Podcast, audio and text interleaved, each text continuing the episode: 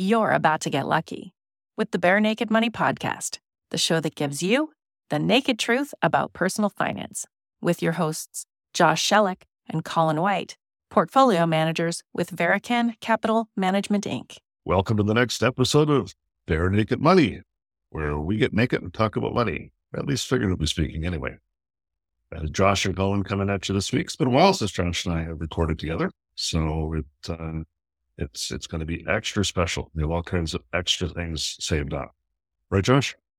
You got it. We've been taking a couple months off, just banking up uh, extra special things for the audience. So we're coming so at Josh you. Is, Josh has come back with the five key stories that everybody needs to know about right now and what our fresh take is on them, right? These are the top five stories. That's what you picked, Josh? Yeah, yeah, yeah, something like that. Top five stories in our mind. Uh, that's for sure. Oh, okay. Yeah, you might see the audience or, or sorry, uh, the media take a, a different take on what the top five stories are, but we, as we do, we take our own unique take on things. So these are our our top fives. Well, there there is some meat upon the bone, as it were. Yeah, yeah, no doubt. So I'm going to hit you right off the bat, Colin, with a good one. So as we've been talking about, uh, there's been two consecutive quarters of negative GDP in Canada, marginally so, just, just, just negative. Well, my question for you is, is it possible that we've just experienced the, the recession, the recession for this cycle and in this technical recession, and that we just return to growth from here because we're just negative now. So could we go back to growth? Well, the, the answer is yeah, we- we could. Now, the technical recession you're referring to, which is something we've, we've chatted about, is in the margin of error. Like, you know, we could call this a recession and then 18 months from now, you know, have these numbers restated and realize that it really wasn't a recession. But, you know, have we seen a slowdown? Yeah. And we're, we've been waiting for a slowdown. Like that, that's what needed to happen. Is this slowdown sufficient enough? I don't think that the label of being a recession and non-recession is as valuable as to was it enough of a slowdown or not enough of a slowdown? Because you know that's what we're looking for. We're looking for things to slow down to a point we think they're sustainable. Keep in mind, the whole point of what we're going through right now is trying to slow the economy down to a sustainable pace. So it's called ta- tapping the brakes, if you will. So ha- have we tapped the brakes well enough to allow growth to resume? And when you say growth resume, what do you think normal growth should be, Josh? What growth do you think when we get to resume growth? What does resuming growth look like to you? Well, I guess we could talk all day about what the right amount of growth is. I guess the sense of the question is just do we get back to positive from here? I I think there's a possibility that we could. Now, the the the the, the problem in Canada specifically is the consumer debt situation, and more specifically, mortgages with regards to debt. Now, right now, it's set to be an apocalyptic couple of years as a bunch of these mortgages come due. If everything else remains hmm. constant, it's going to be pretty painful. Now, yeah, we see enough of a slowdown that central bank policy begins to reverse, and that is reflected in an easing further up the yield curve. And these renewals are not as bad as we think they're going to be right now. If, if, if I think there was six ifs there in a row, if that all lines up, hmm. then we could be just fine. On its current trajectory, if that doesn't change, I still see that as a really major risk because broke people and people who are in bankruptcy don't buy much stuff. Yeah. So that, that's all fair. This isn't one of my five questions, but I have another question for you. so I'm, I'm cheating a bit here. Have we even seen a recession? Uh, Is, is this really what a recession is? Yeah, again, the, the, the, the challenge with it, we haven't seen it reflected in the jobs numbers. And that's the part that people will most talk about, most feel it has the biggest impact, the very direct impact on just people in general. Absent it being reflected in jobs numbers, it hasn't seemed like it. Yeah. But does that mean that we haven't actually slowed the economy? No we may have slowed it without going through as much jobs pain as would normally have been expected. And it could have been that we had such such a great number of, of available jobs when this started that the actual, again, I haven't checked the numbers for number of unfilled positions because that came very close to equaling the number of people looking for work, you know, within the last 18 months. I haven't checked to see, but it could be that we just have a more reasonable number of jobs unfilled now than we did, you know, go, back 18 months or two years. So it, it may have fixed itself without having as much of a in your face people kind of impact that we would normally expect to see when the economy is slowing down. Yeah. What you said there, it certainly doesn't feel like we've gone through a recession to me. And, and, well, and a big part of that is the unemployment, I think, too. I, I, think a big part of it too is it's been made into this big boogie monster. Like we're going to have a recession and your nose is going to fall off your face and you won't be able to see. And like it's this big hairy monster that, and we haven't seen a big hairy thing. Like, you know, the, the, I, I, think to a certain extent, the recession may have too, too good of a marketing campaign. The recession has been oversold and it hasn't lived up to the hype. Therefore, people are going, "That that wasn't such a big deal. So it could be that whole expectations game that we keep coming back to the expectations game. It wasn't as bad as people expected it might be. I mean, gas prices have come down. Oil prices are reasonable. There's, there's lots of other things that are very much in the reasonable range. The one exception is still what's happening with more materials. Yeah. Yeah, that's right. So here, here's question one B or one Z or I don't know what number, but who's okay, counting? Just, it's, it's, our it's our podcast. So we can do whatever we want. So, that's right. Yeah. Is it possible that the bear market that we experienced last year, and we did see a 20% correction in global stock market, is it possible that that was it for this cycle that sort of preceded the recession that we're seeing this, and we continue to hit new highs over the next few years from here on actual investment market? Are we ever going to retrace the lows that we saw? Uh, no, it's really tough to say. Like I said, I think we have a few more things that have to play out. I think it's reasonable to expect that, yeah, we were anticipating a recession. It may or may not have happened. We may or may not need one now. Like, you know, I don't, I don't think that there's the same belief that we need a recession at this point. I think early on in this correction cycle, the, the impression was we need to see a major recession in order for this to right itself. I'm not reading that now. I'm not seeing that as a prevailing wisdom, if you will, for what it's worth. So yeah, could we, you know, slowly tremble upwards from here? Yeah, that that absolutely I think is possible. But it's you know, again, and I've said it before, and I think more people are saying now. This is what a soft landing might feel like. We, we hold it out as something that's well, it'd be so nice to have a soft landing. No, it's just really uncomfortable because you're afraid you're going to fall more. Like you kind of hit the ground, you kind of think everything's okay, but is this really it? Like, it, and I think that it, it's it's almost more uncomfortable than if we had had a full blown recession and we saw unemployment go to eight or nine percent, and we saw all the stuff that we, were, we thought we were going to see, and then we're on the other side of it. This is almost a little freakier. It's almost like you're in your house and somebody came home late, and they're trying to sneak in the house, and they're and by sneaking in the house, you can't really tell somebody came in the house, so they make little noises, and you think those little noises could be something bigger and they're not. Like if they just walked into the house and made the full amount of noise, and you knew it was over, see, you'd be fine. But it's the little squeaky noises. Like, what was that? Is that a thing? Do we have to pay attention? In fact, that's how it looks to me. Well, yeah, it's almost like you're you're more suspicious because you're sneaking into the house. Like if, it was me, a teenager coming home and like sneaking into the house, trying not to make any sounds as I'm turning the key in the door. And yeah, exactly. You as a parent are like, what the hell is going on? Like some, something's going on here. Whereas if you just came into the house normally and made normal sounds, you'd probably go back to sleep and not think sec- a second of it, right? no, I, I, really think that's kind of what we're going through. Yeah, I think that, uh, and that, that that just descended right now. That that way of explaining it, but that's exactly how I think it feels. Yeah. So is this over? Is that the last? Is there going to be another noise? Right. Yeah. So it's funny you mentioned we maybe don't need to have the recession that we thought we needed to have last year, perhaps. And and this was really all a story of infl- uh, inflation, right? So we needed to have an inflation because that's what we needed to bring inflation under control. So that feeds into my next question quite well. This is question number two for those oh. track. what was inflation in fact transitory? Well, it's a yes no question, I'll say yes. But not only, like, define transitory. Transitory over six months, six years, 60 years. in the long run, everything is transitory. You know, this is where people try to put labels on things. So we saw this happen. We saw the, the, the global shutdown. We saw onshoring. We saw all of the, you know, just in case manufacturing instead of just in time. We saw all of these fundamental changes to the system based on the shock to the system.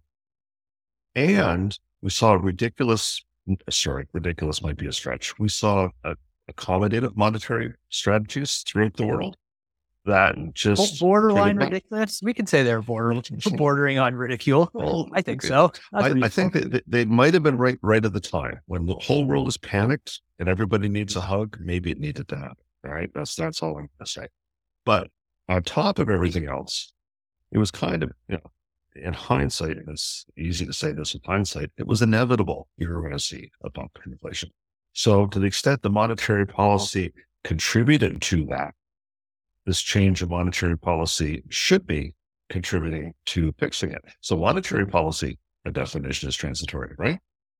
Well, yeah, yeah. I, I got to call you out. I think you just fell into the hindsight bias trap saying that inflation was inevitable, uh, you know, because look, we, we could have looked back at all of the, the monetary policy and fiscal policy over the last 15 years and said that it, it was apparently inflationary, but it took so long. And it really was that COVID policy that nudged things finally into an inflationary stance. So I don't think it was inevitable.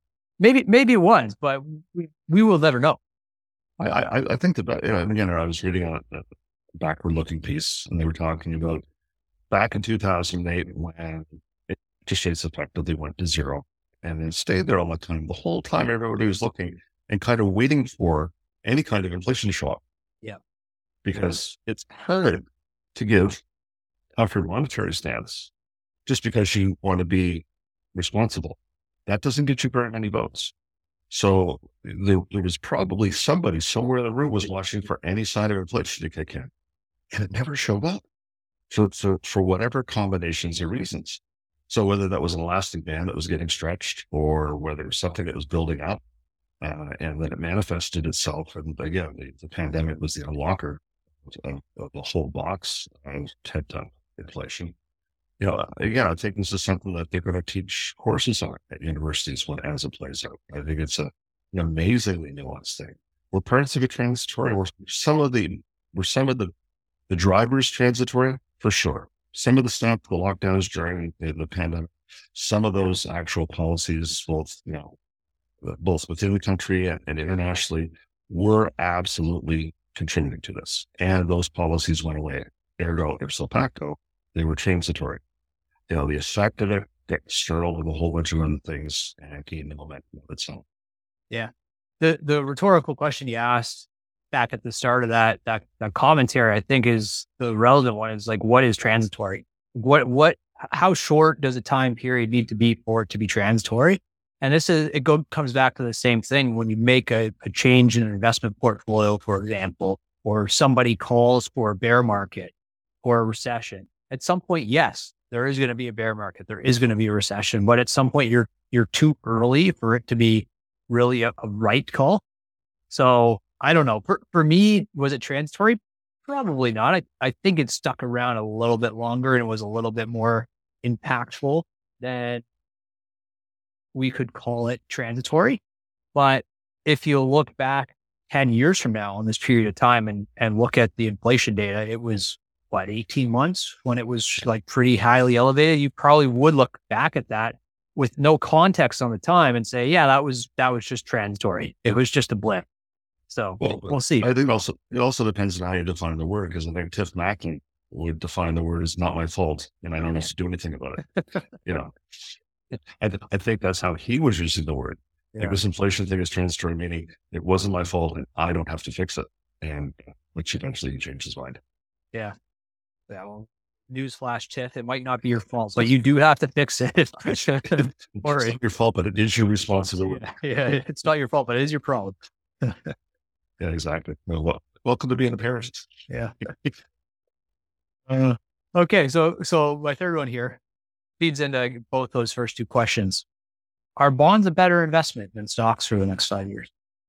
Oh, see, you, you, you want the soundbite. You want the 10 word answer. Well, it depends. What are you trying to get done? If it's about if, it, if you're talking about pure growth as far as on a risk adjusted basis, and can you, you know, is it reasonable to expect? Yeah, you know, they're going to be way healthier than they were. That, that's my expectation. They're, they're way healthier than they were, but uh, the stock market's also trading below peaks. It's got room to go get back to where it was. And you know, if we do feel that we don't need a recession anymore, that begins to, to, to pan out. And the stock market could also take off. But if we keep elevated interest rates at the longer end of the curve, and the bond market is going to be more of a competitor for capital than the equity market is used to. So it could become a self-fulfilling prophecy a little bit. You know, to the extent we see stronger returns in bonds, that's going to naturally put a bit of a cap on sectors in the stock market. Like you, know, you don't see pressures hardly anymore. All, you know, all the interest rate sensitive stuff is, is going to struggle against that headwind if that remains. So it's almost a self-fulfilling prophecy. I think it's, uh, I'm happier and we internally have more of a weighting at fixed income then I'm happier with fixed income than I have been in 15 years as an asset class, as far as having a reasonable expectation from this point forward that you can maintain purchasing power using a fixed income portfolio. Um, I think we're back to more normal investment types. Yeah. It, interest, it makes sense that you're happier than in 15 years because interest rates are higher than they've been in over that 15 year period of time. Really. There's an alternative, right? yeah. If the long time it was, you know, again, I've sat through, you've sat through presentations where people try to convince us that balanced mutual funds are actually bond equivalents. And you know, we twist ourselves into a pretzel because the bond market is so shitty. You know, well, if we do X, Y, and Z, and like, well, that's not a bond. It's like, well, yes, but bond like returns. I mean, I, I stopped seeing those presentations, you know, over the last little while. So that makes my head a little bit happier. Yeah. Um, so it, it's, it's a bit more traditional from that perspective. Yeah.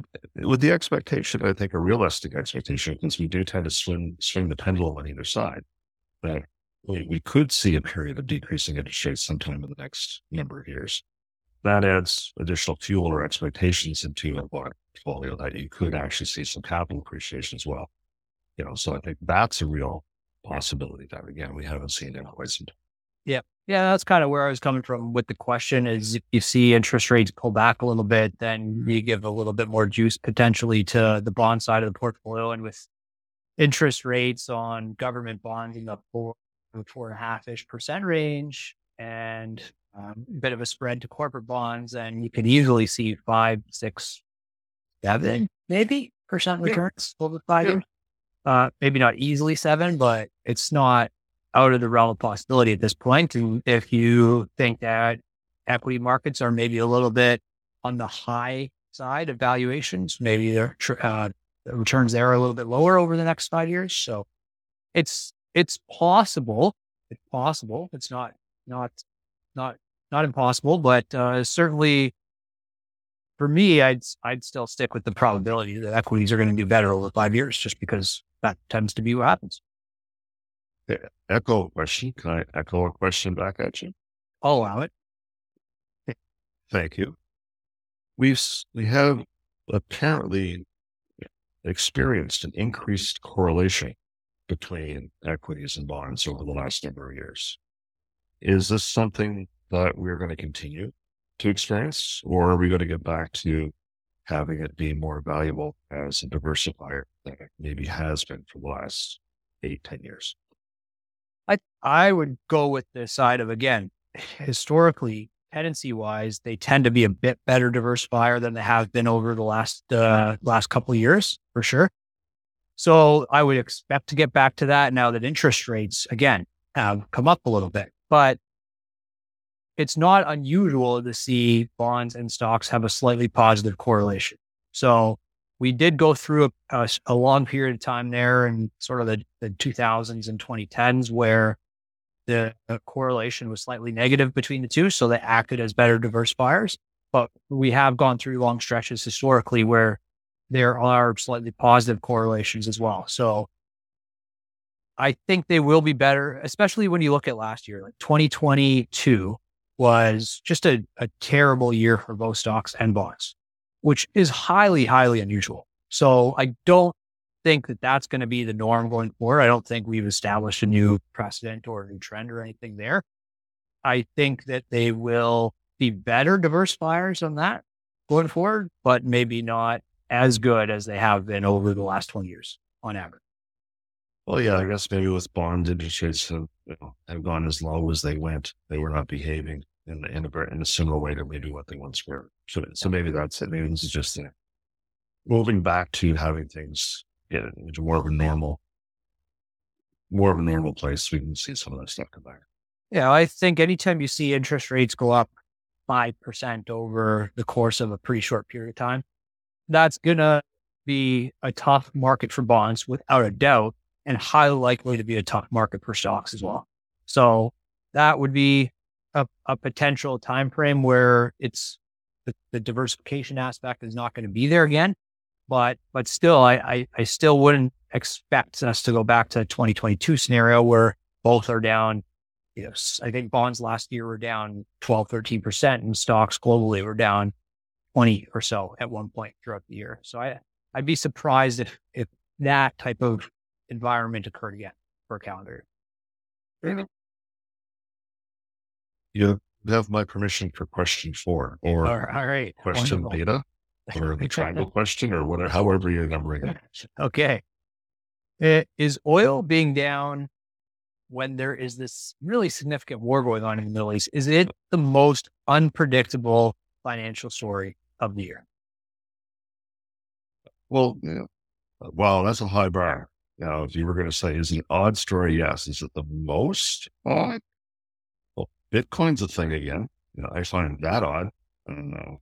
Is eh, what okay? So let's take those two. What's more surprising to you that oil would be down in face of Middle East conflict and actual outright war, or that Bitcoin is at whatever thirty eight thousand or whatever it is? I think on a rational. I mean, because oil.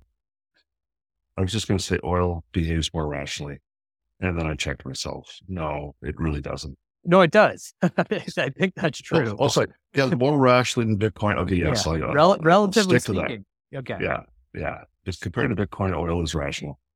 But no, it's it is surprising for sure that we are going through this time of tumult in so many ways that seem to be sitting right on the doorstep of all of the oil producing nations with the potential to disrupt all kinds of things. And we're not seeing, we're not seeing the market react to that. You know, now it could be that the whole Russia Ukraine thing, because I, I was reading recently where Russia is actually agreeing to ship gas and things again. You know, it could be that they recognize are, there is a recognition that this global strife, there's still a fundamental underlying self interest in maintaining oil markets. You know, no, nobody is going to put themselves in a position where they're not taking in revenue is seeming to be where we have got. So maybe the expectation is, is that, yeah, you can have whatever war you want, but in order to fund all these wars, they're going to have to keep selling oil. Maybe how it's being looked at. But I would think that is certainly short term because, man, the short term oil market has been some of the more knee jerkier know, markets that I've seen over time. I mean, anything that allows the price of a commodity to go negative that's you know, it, it, it must have moments of being disconnected from reality for sure. Uh, so yeah, yeah, that is that probably would rank as one of the more fundamental big surprises. That gold didn't go to five thousand dollars. Now it's as many of my friends told me it was going to. Yeah. So you know that, that's another one that hasn't. What, what kind of friend do you have?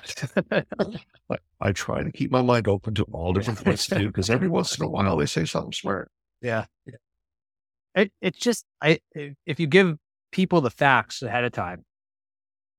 Israel and Palestinian state are going to be in a major conflict. Iraq's going to be involved in some way, shape, or form. Lebanon, Lebanon's got some stuff going yeah. on over the border, like Lebanon's firing rockets. Yeah, e- e- Egypt now has some stuff going on. So, like that whole little circle is just in absolute chaos right now.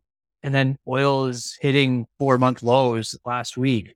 It's just, it's just I don't want to say it's mind blowing because we expect stuff like this. We see stuff like this all the time when it comes to to financial markets, but this would just I would I would say if you said before I actually was able to observe the price of oil, what's the percentage chance that oil is going to be up when you have a conflict like this? I'd say 90%.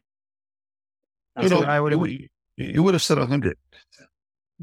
No, I'm I, sure I'm not, this I don't think I would say, there's not too many things I'd say 100% about, especially about when it comes to this type of thing. But I don't know, 90, 95, 98 Yeah. maybe? Like hi- highly, Yeah. highly, highly probable that oil would have been up. And it's just Well, it's crazy. And it's, well, th- this is the fundamental bedrock of of how we manage money.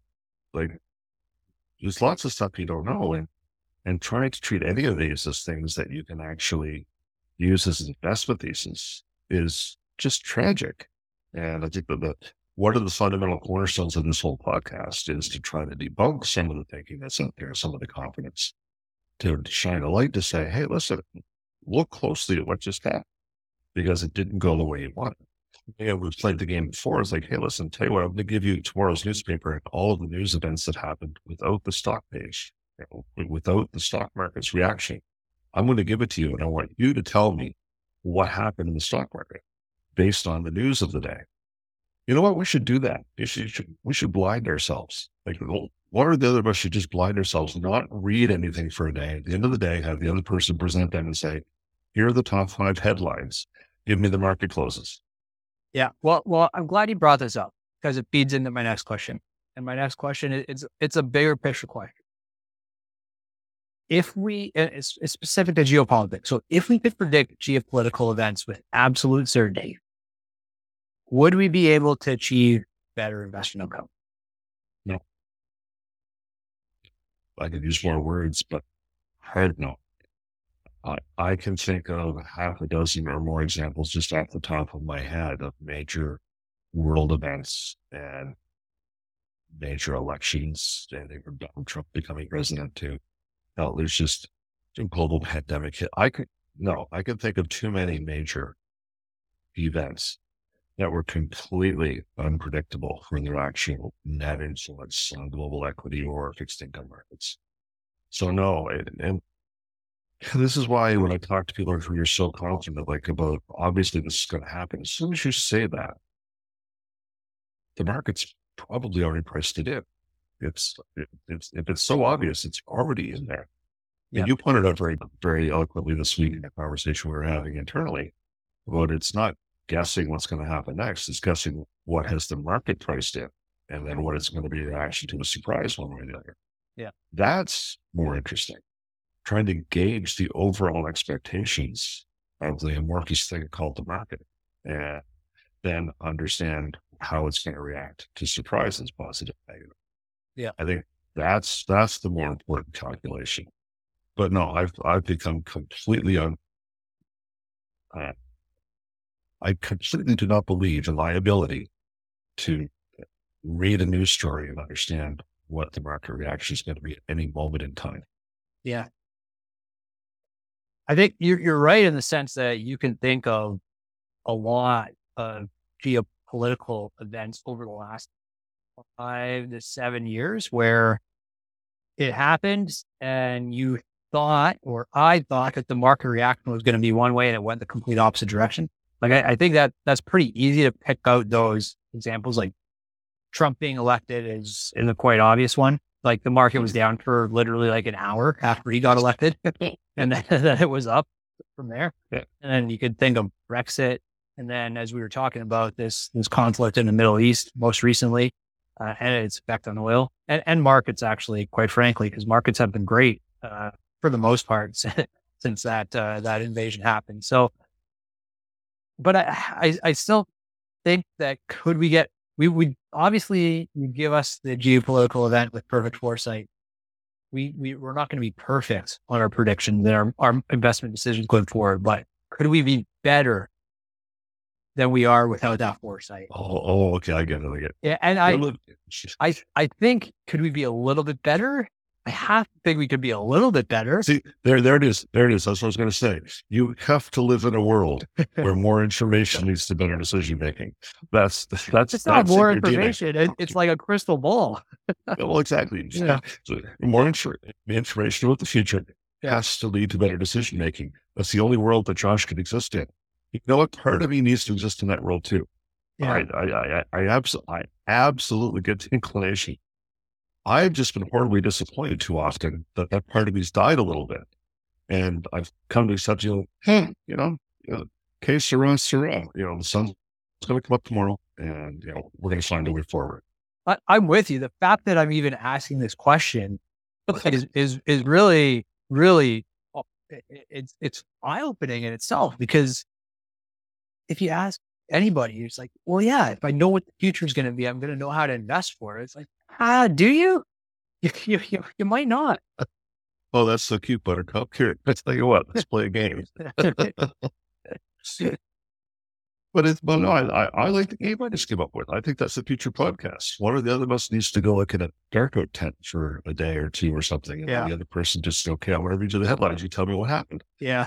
You And know what? I- I thought, we should we should have done that because I, uh, as you know, I was just away in, in Chile and I was in the mountains in Patagonia for three days with really no internet. So it would have been hard for me to avoid because the hard thing for us is trying to actually avoid any mention or semblance of what's going on in the world for even 24 hours uh, as we're looking at phones and talking to other people in the business and all that stuff. But I, I, I like the idea. I like the idea because uh, I think it, it, it could have some legs. It, it would be a lot of fun and it would be very eye opening for us, I think. oh, yeah, okay, I'm gonna make that happen. So next time one of us is off the grid for a few days, got to come back. First thing we do when you get back, go on on the podcast and and uh, and we'll do this. Yeah, yeah, oh, absolutely. That, that would be entertaining. Yeah, good. Any more echo questions for me, Colin? Nope, I said the best they came. Uh, I, I think there's a, recurring theme again, I guess we're we're trying to tie our our storytelling to current events and current questions that are going out there. But underlying the whole thing is just this abandoning abandoning to the chaos because uh, if you fight against that, you end up getting overconfident and can really make big bad decisions. And you know, for us to try to apply you know, and, and point out where the chaos lies in current events is, is, is kind of the whole point of this thing.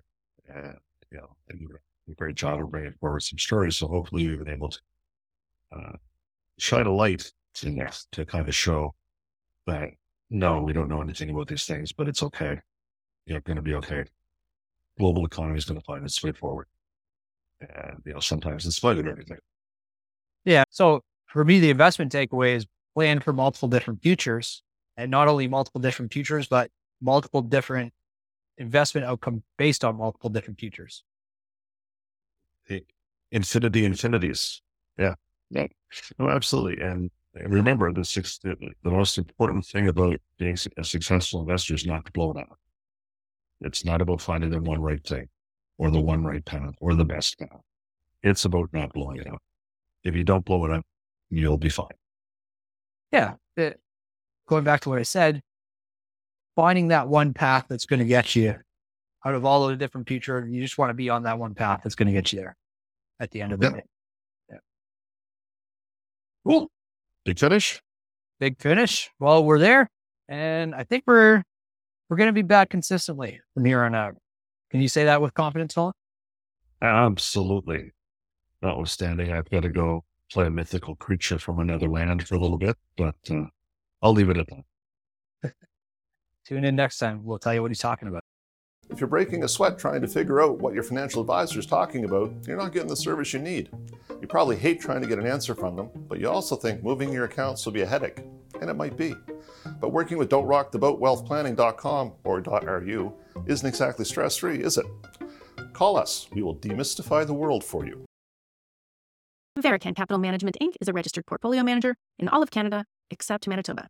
So sorry, Manitoba. Nothing in this podcast should be considered as a solicitation or recommendation to buy or sell a particular security. Statements made by the portfolio managers are intended to illustrate their approach and are meant for information and entertainment purposes only. This should not be construed as legal, tax, or accounting advice. This podcast has been prepared for information purposes only. The tax information provided in this podcast is general in nature, and each client should consult with their own tax advisor, accountant, and lawyer before pursuing any strategy described herein, as each client's individual circumstances are unique. We've endeavored to ensure the accuracy of the information provided at the time that it was written. However, should the information in this podcast be incorrect or incomplete, or should the law or its interpretation change after the date of this document, the advice provided may be incorrect or inappropriate.